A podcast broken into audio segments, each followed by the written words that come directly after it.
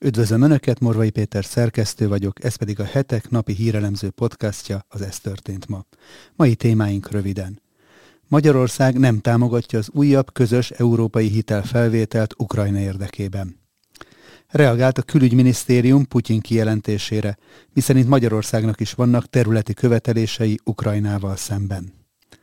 A rituális állatvágások betiltását kezdeményezi a mi hazánk, úgymond az állatkínzás megakadályozása érdekében. De azért ne gondoljuk egy percig sem, hogy hirtelen zöld ökovédő lett a radikális jobboldali párt. Bizarr videót töltött fel Facebook oldalára nemrég még az MTVA székház előtt sátrazó országgyűlési képviselő Hatházi Ákos, akinek sikerült ismételten egészen nyakatekert módon eljutnia egy szép budapesti panorámától a saját ATV ellenes hadjáratáig. Önök a november 7-i adást hallják, a nap legizgalmasabb híreit és aktualitásokat a hetek válogatásában. Örvendetes módon 33 éve már nem kell ezen a napon a dicsőséges októberi forradalomról, valójában véres bolcsevik pucsról emlékeznünk, a történelmi tanulságokat pedig már szabadon leírhatjuk, ahogy tettük ezt Lenin és az állami terrorizmus kapcsolatát bemutató cikk sorozatunkban, amelyet a videónk leírásában szereplő linken elolvashatnak, csak úgy, mint az adásban elhangzó további témáinkat a hetek.hu oldalon, illetve YouTube csatornánkon. Köszönjük, hogy már közel 12 ezeren feliratkoztak YouTube csatornánkra is, és esetleg ezt nem tették volna még meg, kérem csatlakozzanak, hogy biztosan értesüljenek legfrissebb tartalmainkról. Nézzük akkor témáinkat részletesebben. A magyar kormány nem támogatja az újabb közös európai hitelfelvételt Ukrajna érdekében. Magyarország két oldalú alapon kész folytatni Ukrajna pénzügyi támogatását, de semmiképpen nem fog beleegyezni egy újabb közös Európai Uniós hitelfelvételbe ebből a célból, mondta Szijjártó Péter a közép-európai kezdeményezés bulgáriai külügyminiszteri találkozóján.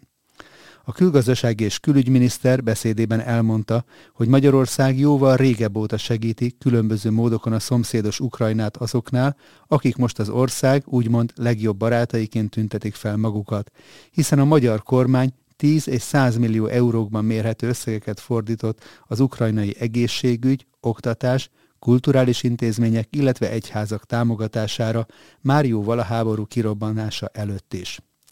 Magyarország ugyan nem támogat semmilyen közös Európai Uniós hitelfelvételt ezen a téren, de készen állunk a pénzügyi támogatás folytatására kétoldalú alapon, kétoldalú megállapodás alapján Ukrajna és Magyarország között, ismertette a magyar álláspontot a tárcavezető.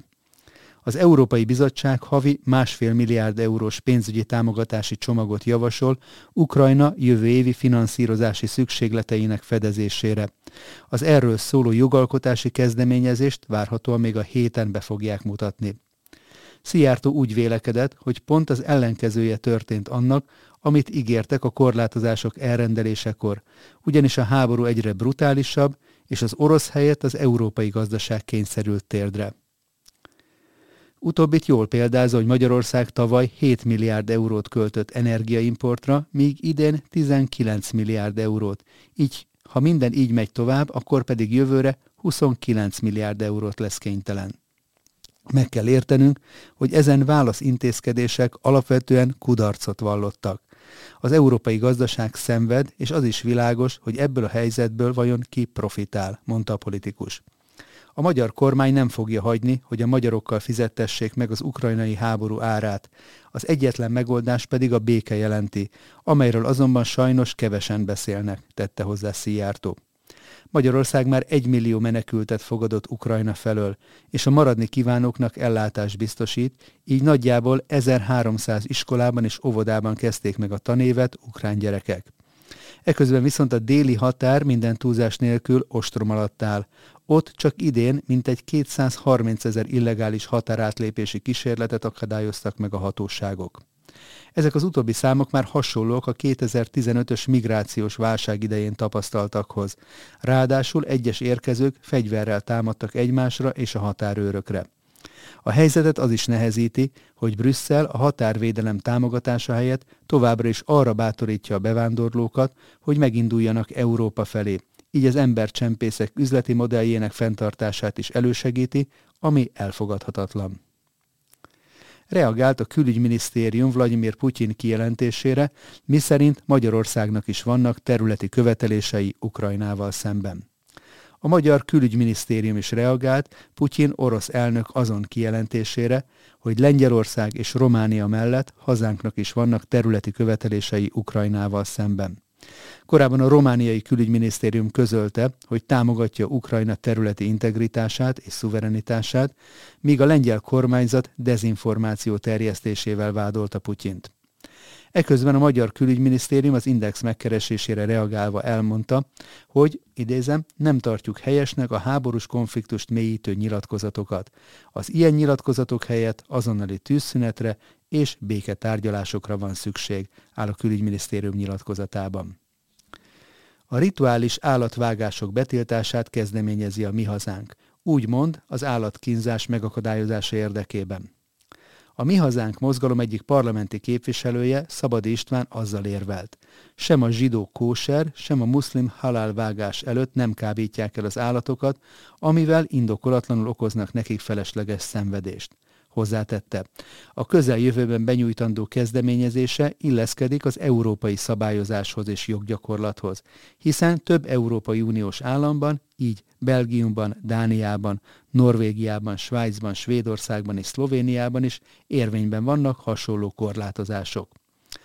Az Európai Bírósági Gyakorlat is rendelkezik arról, hogy a rituális vágások tilalmazása nem jelenti a vallásszabadsághoz való jog megsértését, jelentette ki a mi hazánkos képviselő.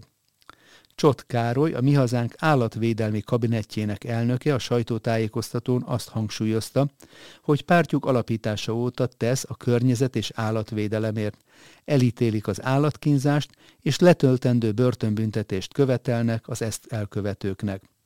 A haszonállatok levágása csak is méltón, kiméletesen, az állatnak a lehető legkevesebb fájdalmat és szenvedést okozva történhet, fogalmazott a politikus. Azért hozzáteszem, mielőtt arra gondolnánk, hogy a mi hazánk felfedezte magában a nyugati ultraliberális ökoprogramok iránti oldhatatlan érdeklődését és vonzalmát, hogy a rituális vágás tiralmát kifejezetten antiszemita, a zsidó identitást elutasító mozgalmak és aktivisták kezdeményezték eredetileg. A zöld állatvédő mász csak a celofán a csomagoláson, hogy elfedje a valódi tartalmat. Pécsi Tibor történésznek a hetekben megjelent tanulmánya emlékeztet rá, hogy a náci zsidó ellenes politika első lépése a megszállt európai országokban pontosan a kóservágás betiltása volt. 2020. decemberében aztán az Európai Bíróság is úgy döntött, hogy ezt a sötét emlékű korlátozást továbbra is alkalmazhatják Belgiumban, illetve ajánlják a tagállamok számára.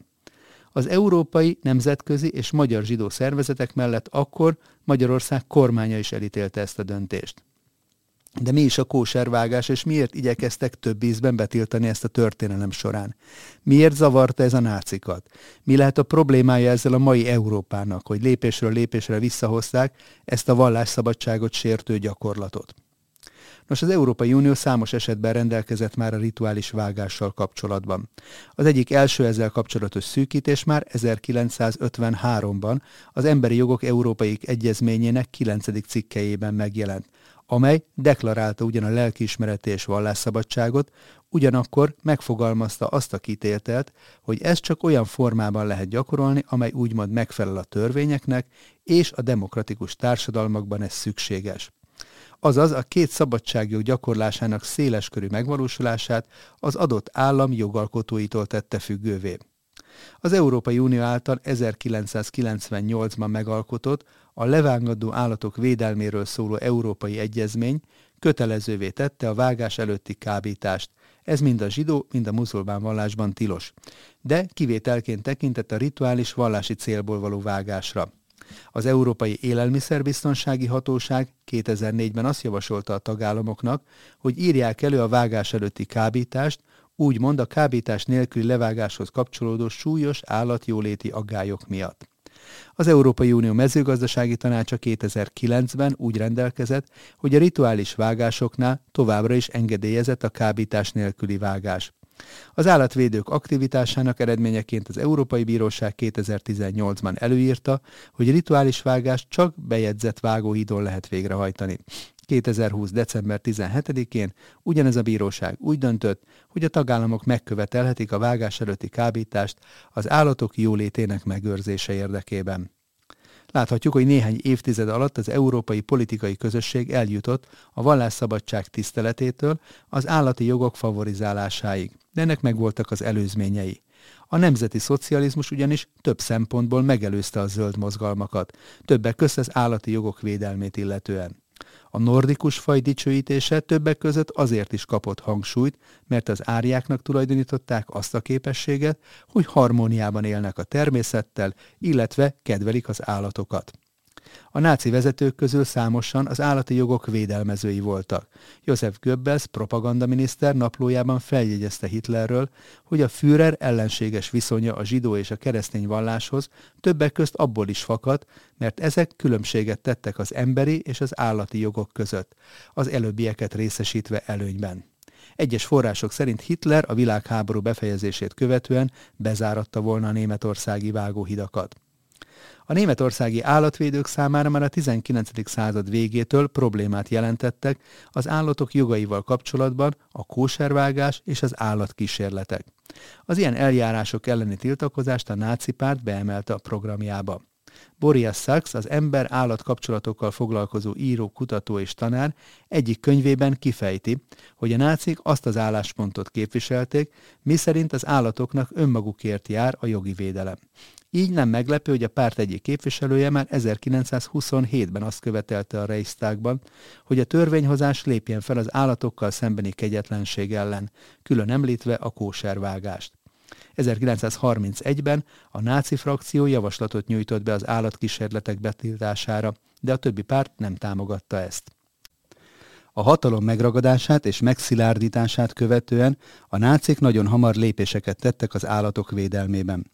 1933. április 21-én betiltották Németországban a kóservágást, mint az állatokkal szembeni kegyetlenség kiemelkedő példáját.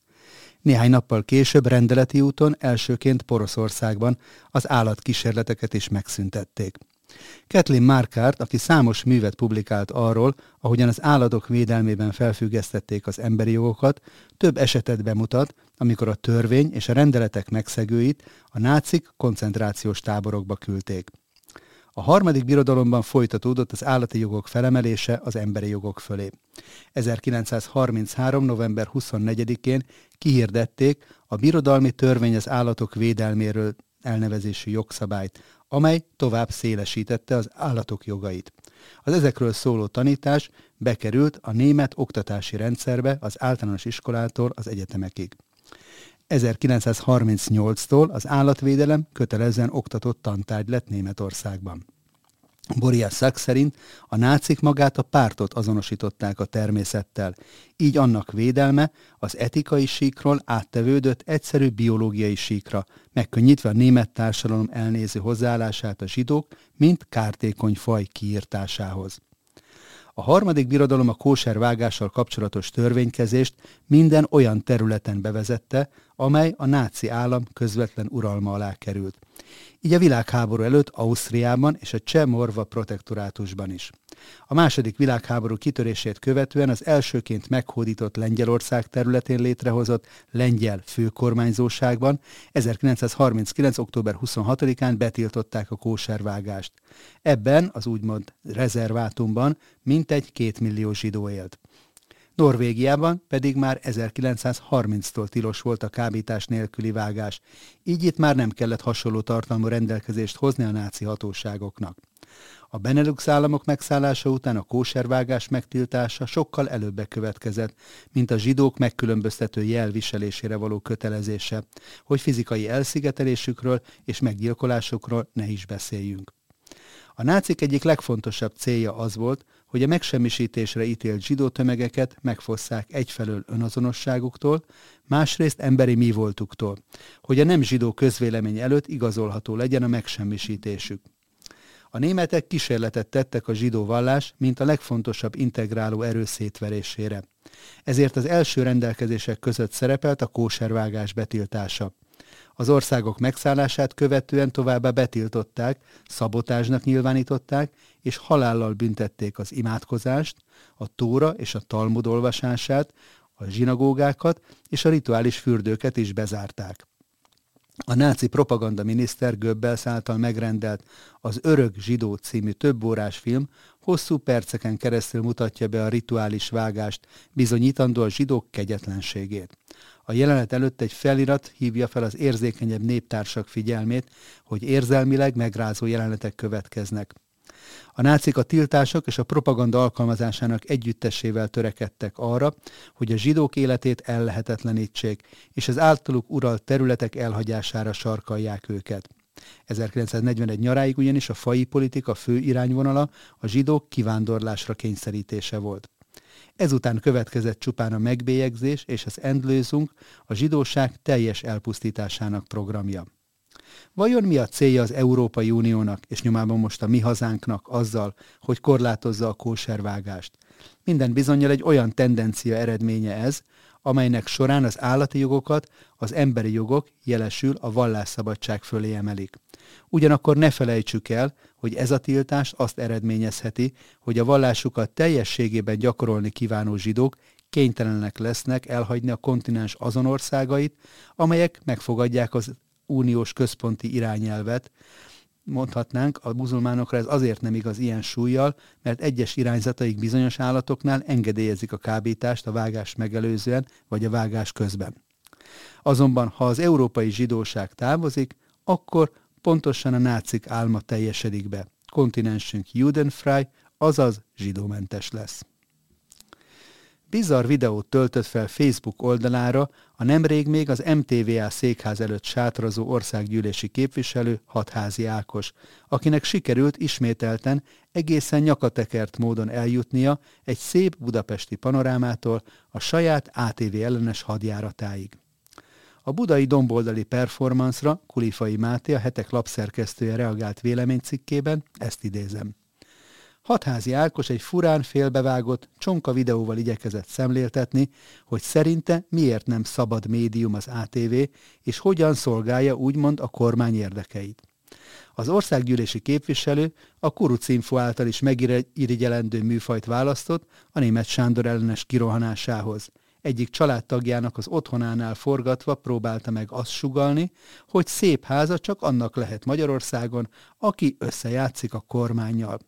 Az sajnos már eszébe sem juthat házinak, hogy az ingatlant bizony jól menő civil vállalkozásból származó jövedelemből is lehet vásárolni, ahogyan ma Magyarországon rengeteg ember kemény munkával otthon tud teremteni a családjának. A képviselő azonban úgy tűnik olyannyira belelendült a kormány propaganda ellen folytatott szent háborújába, hogy nyomban szemléltetni is kívánta, mit jelentene, ha ezúttal nem a jobb oldal befolyásolná a hazai sajtóállapotokat, hanem a hatházi féle, kommunizmus szellemét is időként megidéző propaganda. Olyat ugyanis ritkán látni, hogy egy törvényesen működő tévécsatorna tulajdonosát a nem közszereplő gyermeken keresztül próbálja meg egy politikus támadni úgy, hogy az otthonánál akciózik. Mi lesz akkor a következő? Hatházi vajon bemegy az óvodába is? Az unokákat vegzálni? Hol a jó ízlés határa? Arról nem is szólva, hogy a képviselő bejelentkezése hemzseg a valótlanságoktól. A bemutatott ház ugyanis nem német Sándor háza. Továbbá a ház tulajdonosa nem tehet arról, hogy Mészáros Lőrinc is a környéken vett házat évekkel később. Azen kívül 360 méterre lakni valakitől nem azt jelenti, hogy az illetővel szomszédok. És akkor folytassuk még a valótlanságok sorát. Német Sándor nem mondott olyat, hogy a korrupció nem probléma, meg hogy hajrá Fidesz, győzzön a Fidesz. Az ATV sohasem volt a hídgyülekezetéjé, a tulajdonosi viszonyok mindig törvényes módon változtak, a híd gyülekezete nincsen kitömve állami támogatással, célzott oktatási közösségi intézményfejlesztésre nyert el egy pályázatot, más egyházakhoz képest rendkívül csekély mértékben és összegben. És ezt a sort hosszasan lehetne folytatni, pedig egy alig három perces videóról beszélünk. Hatházi újabb ATV ellenes kirohanása több szempontból is érthetetlen. Nem kell egyetérteni a csatornával, de az vitathatatlan, hogy az elmúlt években pontosan az ATV volt az, amely lehetőséget biztosított rengeteg ellenzéki szereplőnek a megszólalására, olyanoknak is, akiknek más felületen erre nem volt lehetőségük. Mindezt magas színvonalon elkészített műsorokban, professzionális körülmények között. Ennek a haszonélvezője volt hosszú éveken keresztül egyébként maga hatházi Ákos is, akinek sajtótájékoztatóit, korrupció infóit azóta is rendszeresen tudósíti az, az ATV. Később sem a csatorna, később sem a csatorna, hanem hatházi döntött úgy, hogy nem megy többet a tévébe. Az ATV sohasem mocskolódott, sem a konkurens csatornákkal, sajtóorgánumokkal, közéleti szereplőkkel szemben, ellenben hatházival az élén sokan ezt rendre megteszik az ATV-vel szemben, amiért az nem éppen az ő szájuk íze szerint alakítja a műsor struktúráját, tematikáját vagy vendégkörét. Hatházi most éppen azt sérelmezi, elvitatva a csatorna szerkesztési szabadságát, hogyan engedhetik be a stúdióba a Pesti srácok újságíróját, holott az ATV Start reggeli műsorának Szigorlat című részének éppen az a lényege, hogy minden oldalról hívnak be újságírókat kérdezőnek, ezzel is előmozdítva a magyarországi sajtószabadságot. Ez persze nem mindenkinek tetszik. Baranyi Krisztina Ferencvárosi polgármester legutóbb azzal rendezett kínos jelenetet élőadásban, hogy némi dehonestáló minősítgetést követően nem volt hajlandó válaszolni az ATV által meghívott vendégújságíró kérdéseire. A csatorna kellemetlen közjáték ellenére sem ostorozta Baranyit, sőt felajánlották, hogy legközelebb egyeztetik vele a kérdező személyét, hogy ne érezze magát annyira rosszul. Talán hasznosabb volna, mind a magyar emberek, mind pedig hatházi Ákos szempontjából, hogyha zugló országgyűlési képviselőjeként inkább a körzetében lakók ügyeivel foglalkozna, amiért megválasztották, és amiért fizetést is kap. Ahelyett, hogy a hazai politika Don állandó árnyékra vetődéssel és levegőben való vagdalkozással bosszantaná az otthonukban pihenő embereket, vagy a munkahelyükön tisztességgel dolgozó újságírókat hogy a szólás, vélemény és vallás szabadságával élő egyházi vezetőket ne is említsem. Zárja vélemény cikkét a hetek lapszerkesztője. Végül egy kis történelmi visszatekintő a mai nap emlékére. November 7-e évtizedeken keresztül a kommunista rituális naptár legfontosabb ünnepe, a dicső új rendszer születésének vörösbetűs napja volt. A valóságban korunk egyik legtragikusabb napja volt a az 1917. november 7-e. A 20. századi diktátorok közül alig, hanem Lenin élete a legtalányosabb. A modernkori terrorizmus atya, a koncentrációs táborok kitervelője, fizetett német ügynök volt, de milliók szemében továbbra is jóságos és bölcs nagyapó, akinek a mauzóleumánál állandó sor kígyózik Moszkvában. Lenin életének valós tényei csak halála után 70 évvel, jóval a Szovjetunió összeomlását követően váltak hozzáférhetővé, addig csak a pártvezetés által sorról sorra cenzúrázott hivatalos életrajzokból lehetett tájékozódni.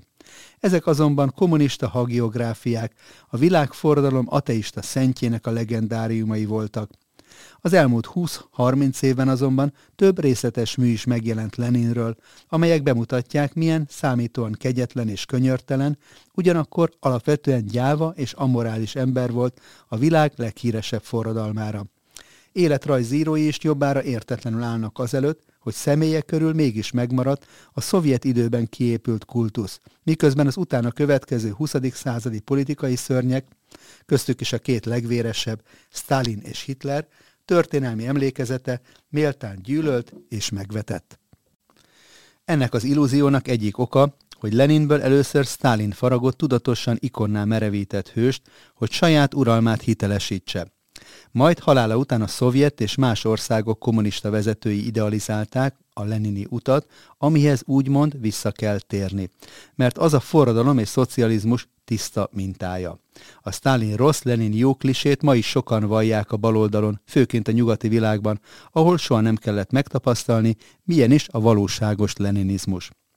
A legenda továbbélésében közrejátszik az is, hogy Lenint több mint negyed századdal az általa létrehozott rendszer bukása után sem sikerült eltemetni. Többször újra balzsamozott, preparált holteste ma is ott fekszik közszemlére téve Moszkva szívében. Lenin eltemetésére a közeljövőben sem számíthatunk, mert a jelenlegi orosz vezetés, bár nem titkolja Lenin bűneit, nem is tervezi a bizarr vöröstéri mauzóleum felszámolását. Sőt, 2011-ben nagy költséggel teljesen fel is újították a vörös gránittal borított kultuszhelyet. Így aztán, ha Lenin nem is él, de legalábbis szimbolikus értelemben nem is halt meg.